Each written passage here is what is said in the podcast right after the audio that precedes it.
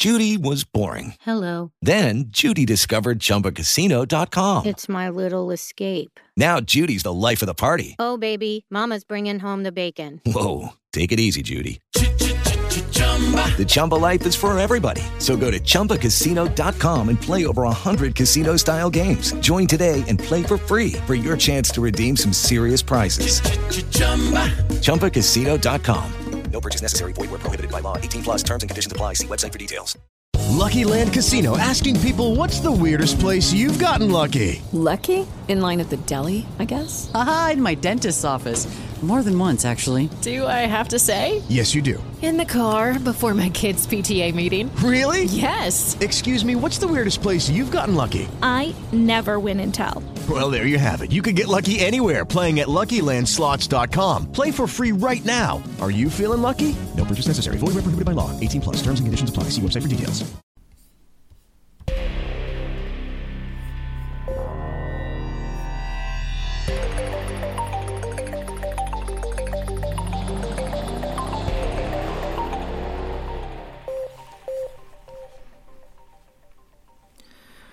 Siamo in una fase molto difficile e molto delicata della situazione pandemica, cioè la fase in cui eh, siamo al tentativo di eh, rollout, di mh, somministrazione dei vaccini su vasta scala, che si scontra sia con dei colli di bottiglia nella produzione Uh, sia con uh, l'esigenza quindi da parte dei produttori di ampliare la capacità produttiva che non può essere ampliata con la rapidità che vorrebbero governi e opinione pubblica. E questo è oggettivamente un problema, ma soprattutto il problema eh, in questo momento è l'apparente proliferazione di varianti eh, virali che rischiano, anche se finora non ci sono evidenze e le poche evidenze raccolte sembrano indicare il contrario, di eh, rendere estremamente difficoltosa e faticosa la somministrazione dei vaccini entro tempi ragionevoli per far uscire il mondo da questa sorta di congelamento o di animazione sospesa o parzialmente sospesa. E tuttavia, come in ogni crisi epocale che si rispetti, c'è un grande lavorio eh, intellettuale, si cerca di eh, elaborare nuove teorie economiche sulla base delle evidenze sociali, in alcuni casi si cerca di riportare in vita teorie che non sono teorie e non sono neppure, eh, come dire, moderne né economiche, forse avrete già intuito a cosa mi sto riferendo, ma vorrei partire da una considerazione. Giorni addietro ho letto una intervista alla capo economista dell'Ocse, Laurence Boone, ehm, la quale, come molti altri economisti, come molti altri esponenti di istituzioni multilaterali economiche e finanziarie, scongiura i governi dall'evitare eh, di tornare all'austerità o comunque di stringere, di attuare una restrizione fiscale troppo precoce rispetto a quella che è l'evoluzione della situazione economica, quindi alla, all'eventuale, all'auspicato arretrare della pandemia. Abbiamo avuto misure di stimolo senza precedenti, e questo lo abbiamo detto. Quello che dice eh, Laurence Boone, che, che, mi è, che mi ha colpito molto, è che eh, dopo questa crisi la gente potrebbe chiedersi da dove provengono tutti questi soldi. E, e quindi i governi avrebbero una enorme, farebbero una enorme fatica a chiedere delle strette fiscali quando eh, diciamo la popolazione abituata ad avere visto in quest'ultimo anno il deficit pubblico esplodere praticamente da tutte le parti direbbe sì, ma perché non possiamo proseguire perché abbiamo delle istanze, abbiamo dei gruppi sociali, abbiamo una ripresa a forma di K, abbiamo mh, gente che non ce la fa e quindi la dobbiamo aiutare facendo deficit. Ecco, questo è un punto che mi pare assolutamente rilevante e assolutamente eh, importante. La gente si chiederebbe da dove venivano tutti quei soldi che abbiamo visto correre sotto forma di una vera e propria esplosione di deficit durante la pandemia. E questo mi permette di raccordarmi a un altro editoriale che ho letto nei giorni scorsi che mi è parso estremamente interessante anche per il modo in cui è stato presentato, cioè una forma di equazione, se vogliamo definirla così, ed è un commento del responsabile eh, editoriale per gli Stati Uniti del Financial Times, che è Edward Lewis, che è una, um, un editorialista, un giornalista di grande esperienza internazionale e anche di grande acutezza, eh, il quale ha elaborato una sorta di equazione o di identità contabile mh, mm, che dice più o meno questo. Quanto più um, politica monetaria straordinaria sotto la forma di quantitative easing noi abbiamo tanto meno politica fiscale abbiamo rispetto alla politica monetaria e tanto più finiremo con l'alimentare il populismo. Perché Edward Lewis dice, mh, mm, presenta questa sorta di equazione che ha anche mh, mm, sintetizzato con un QE meno F uguale P, dove QE, come detto, sono le politiche monetarie straordinarie F è la politica fiscale e P è il populismo. Uh, quindi quanto più, come si nota, la parte sinistra dell'equazione, quanto più easing monetario abbiamo, tanto meno intervento fiscale abbiamo e tanto più populismo avremo. Questo è un punto che si ritrova anche nella posizione di Laurence Boone, perché mh, praticamente la lamentela generalizzata che data ancora dai tempi della presidenza di Mario Draghi alla BCE e che Christine Lagarde ha puntualmente ripreso è avete lasciato la politica monetaria sola a contrastare o prevalentemente sola in ampia parte a contrastare gli effetti della pandemia la politica fiscale è stata e rimasta prevalentemente muta, almeno fin quando non sono partiti gli stabilizzatori automatici e poi ha seguito un'altra iniziativa di politica fiscale attiva e autonoma. E come dice ehm, Laurence Boone, eh, il punto è che mh, in effetti la politica monetaria ha meno spazio per agire rispetto a quanto accaduto ad esempio nel 2010 mentre la politica fiscale sarebbe meglio posizionata per risolvere gli attuali problemi del mondo, perché, come dice sempre la capo economista dell'Ocse, non è sano, non è salutare avere solo una politica monetaria gestita da entità indipendenti come le banche centrali, che sono sì responsabili, devono sì rendere conto del loro operato, quindi hanno una forma di accountability, ma non sono democraticamente eletti. Allora dove sta il problema? Eh, avere messo la politica monetaria alla guida di tutte le politiche di stabilizzazione lasciando un ruolo minore, marginale o simbolico alla politica fiscale. Perché la politica monetaria ha degli impatti distributivi che non, non, è intesa averne, per cui gli impatti distributivi della politica monetaria rientrerebbero nella categoria delle unintended consequences, mentre la politica fiscale ha degli effetti distributivi che è intesa esplicitamente avere ed è implementata da persone che sono democraticamente elette e che come tali sono direttamente chiamate a risponderne, sono direttamente accountable. Ma quali sono gli impatti distributivi della politica monetaria? Beh, è presto detto, il crollo dei tassi di interesse che ha reso ehm, più ricchi eh, i soggetti che sono dotati di un patrimonio finanziario ma anche di un patrimonio reale, quindi immobili, obbligazioni e azioni. Chi ha questi asset finanziari e reali da almeno un decennio a questa parte, per effetto dell'azione delle banche centrali, è diventata oggettivamente più ricca chi vive soltanto di reddito di lavoro, soprattutto ha visto una costante perdita di potere d'acquisto in conseguenza forse anche della globalizzazione, quindi non dell'inflazione, ma della minore capacità di catturare da parte del lavoro il valore aggiunto generato. Quindi si è formata una società di eh, capitalisti finanziari o comunque di persone che partivano da una certa base patrimoniale eh, che ha visto le proprie condizioni nell'ultimo decennio migliorare per effetto dell'azione delle banche centrali, mentre coloro che hanno esclusivamente come patrimonio il proprio capitale umano, cioè quelli che sono i lavoratori, hanno visto un peggioramento. E questo è il motivo eh, per il quale si chiede alla politica fiscale di intervenire, di correggere questi squilibri, però eh, si fa presto a parlare di eh, politica fiscale. Correggere questi squilibri, eh, precisiamo, perché diversamente noi avremo una accentuazione della diseguaglianza nella ricchezza e anche una dis- un'accentuazione della diseguaglianza nel reddito, visto che eh, coloro che possono vivere, oltre che di reddito di lavoro, anche di reddito di capitale, vedranno il loro vantaggio sul resto della società aumentare.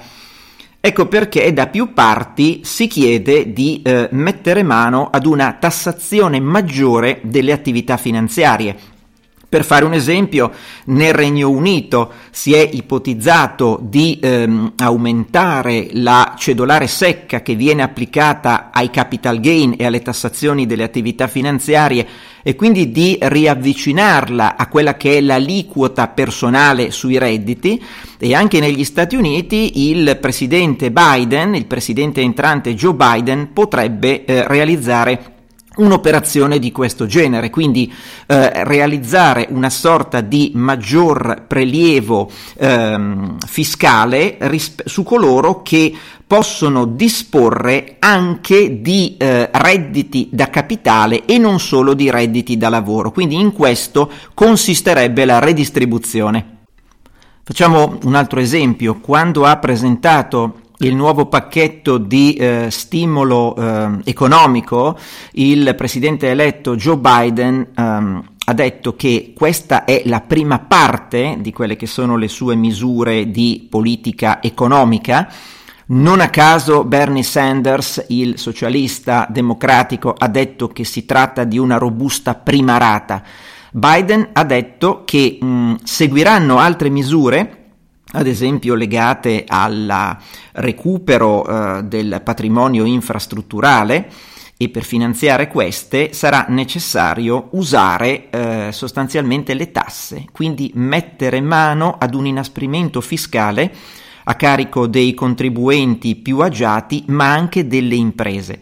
E naturalmente questa, questo annuncio di Biden è stato accolto da un fuoco di sbarramento da parte dei repubblicani. Ora non è che il fuoco di sbarramento dei repubblicani abbia un particolare rilievo, visto che quel partito eh, si presenta fintamente come il conservatore fiscale, salvo poi, quando si trovano a governare, produrre delle autentiche voragini nei conti pubblici che i successivi governi democratici devono sanare. Quindi questa cosa la possiamo lasciare anche così. Però c'è un punto generale che mh, la stessa Laurence Boone e tutti i capi delle organizzazioni internazionali eh, non riescono a comprendere, e cioè che il fisco eh, non è neutrale, il fisco eh, rischia di mettere in difficoltà la competizione internazionale sui, per catturare le risorse finanziarie e causare fughe di capitali.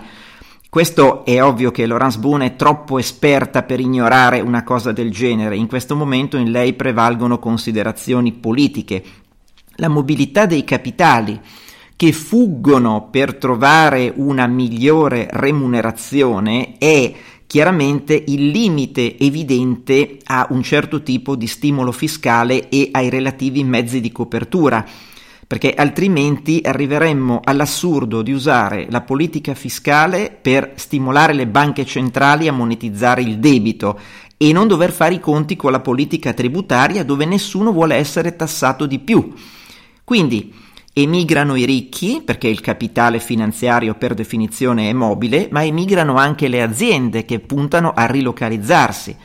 Allora, e qui entra in, in discorso, in gioco, quello che è il punto della ehm, teoria monetaria moderna, la Modern Monetary Theory, che ha ripreso un robusto vigore da qualche tempo a questa parte, mh, spinta anche da, mh, come dire, personaggi che stanno cercando di ridisegnare l'elaborazione teorica della sinistra internazionale, sulla base di alcune concezioni che sono complessivamente vecchie ma mh, la MMT ha ripreso vigore per un motivo eh, molto preciso.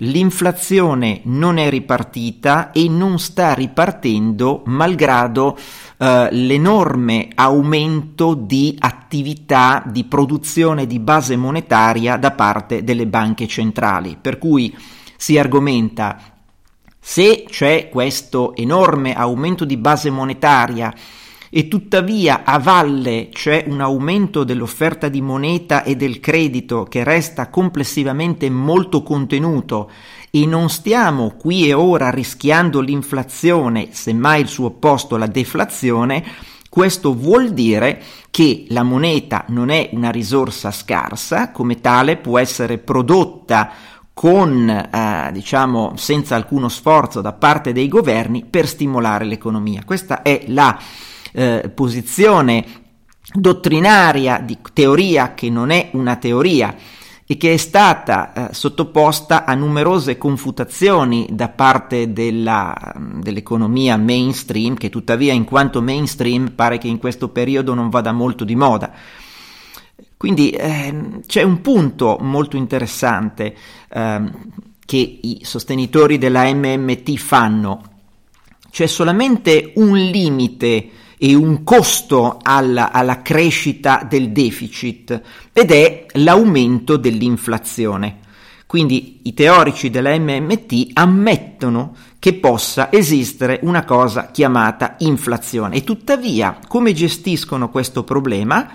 Beh, loro dicono nel momento in cui si manifesta inflazione, noi rallentiamo il deficit, rallentiamo la spesa pubblica e, se del caso, usiamo le imposte proprio per raffreddare la congiuntura. Quindi sarebbe una sorta di, passatemi l'espressione, punta tacco in cui si cerca di fare più deficit perché il deficit non è un problema, perché il debito non è un problema, l'unico problema, quindi il limitatore di giri, è l'eventuale inflazione, ma se dovesse manifestarsi noi ridurremmo la crescita del deficit e aumenteremmo le tasse fino a fare rientrare l'inflazione. E tuttavia, come ha spiegato molto bene Tommaso Monacelli in un commento comparso sulla voce.info tempo addietro e che vi leggo in un passaggio, c'è un problema di incoerenza temporale nell'intero impianto della MMT,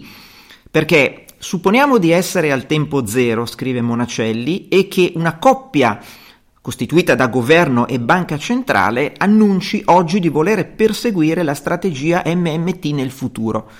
Questa è una strategia intrinsecamente non credibile.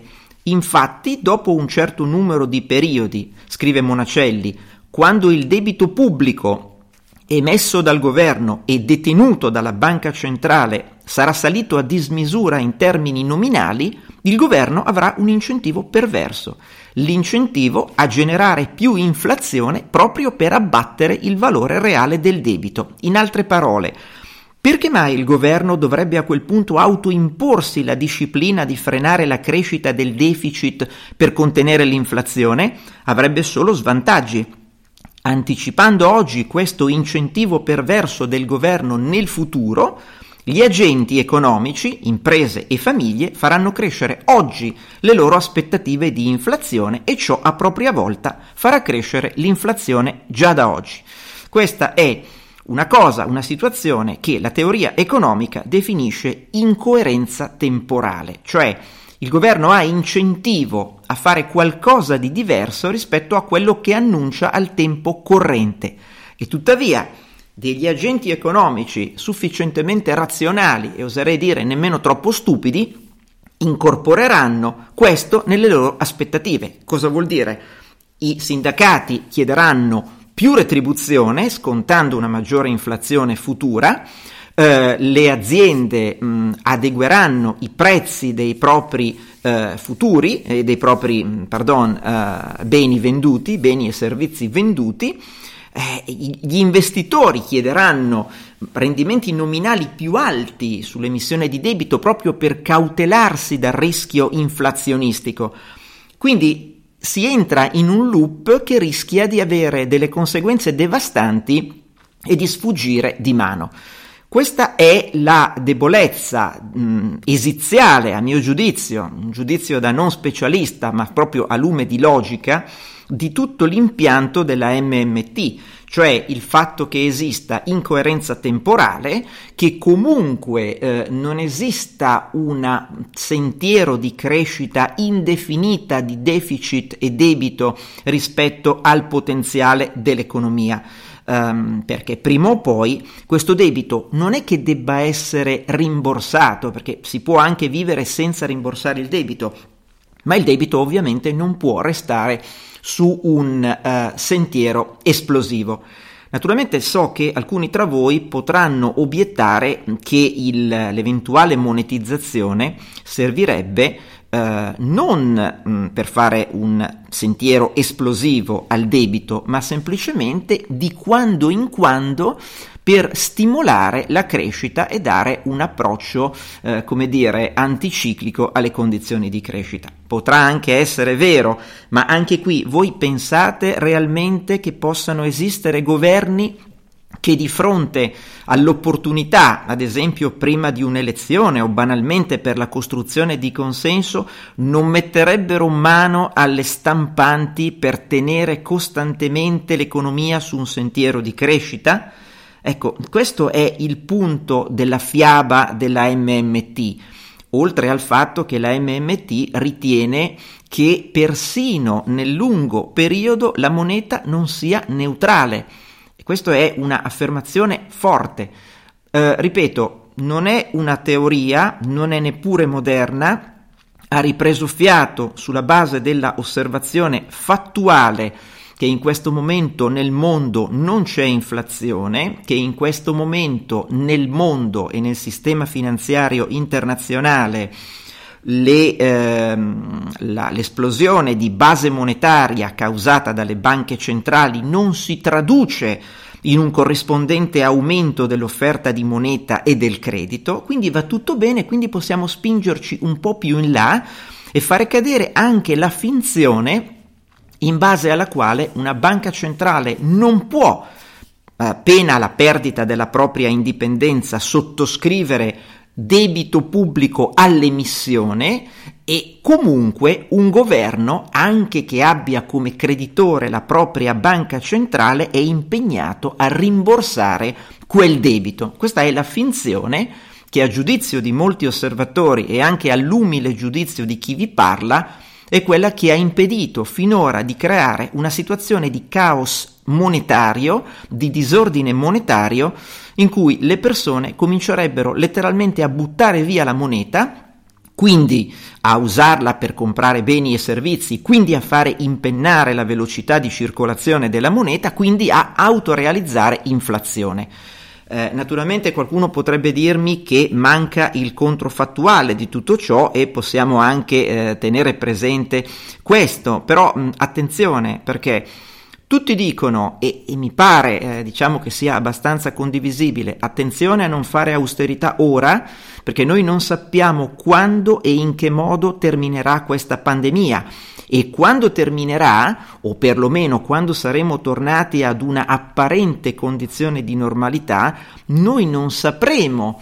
Um, quali saranno le richieste provenienti da ampie porzioni della società. Ci sono settori nell'ambito dei servizi alla persona che potrebbero non riprendersi più, um, lo stesso trasporto aereo per finalità turistiche ma anche di business potrebbe essere um, ad esempio ridimensionato, potrebbe accadere veramente di tutto e a quel punto ci sarebbe che cosa? Una forte ripresa di populismo perché la gente direbbe perché non assistete me e la mia famiglia che ho queste condizioni particolari visto che i soldi ci sono e basta stamparli.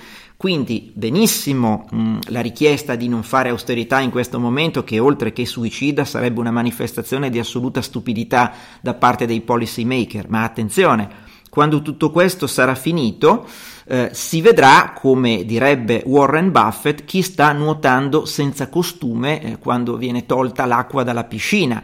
Eh, e questo riguarda soprattutto un paese come l'Italia, un paese che esprime una classe politica che a sua volta è espressa da un elettorato intimamente convinto che la crescita economica possa essere conseguita esclusivamente a colpi di deficit e di debito.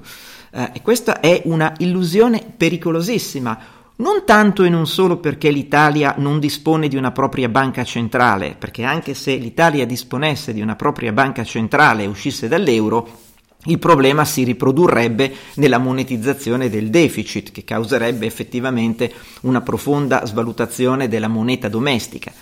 Quindi, come vedete, ci sono moltissime eh, situazioni pendenti e c'è anche la possibilità che nei paesi, quando saremo usciti dalla crisi e si cercherà di introdurre eh, una sorta di, eh, come dire, ritorno della politica fiscale e di ritorno dell'inasprimento fiscale per finanziare nuova spesa, sia essa spesa per investimenti pubblici, sia essa spesa corrente di welfare, che ci possa essere una ribellione chiaramente di coloro che saranno destinatari di questa maggiore tassazione.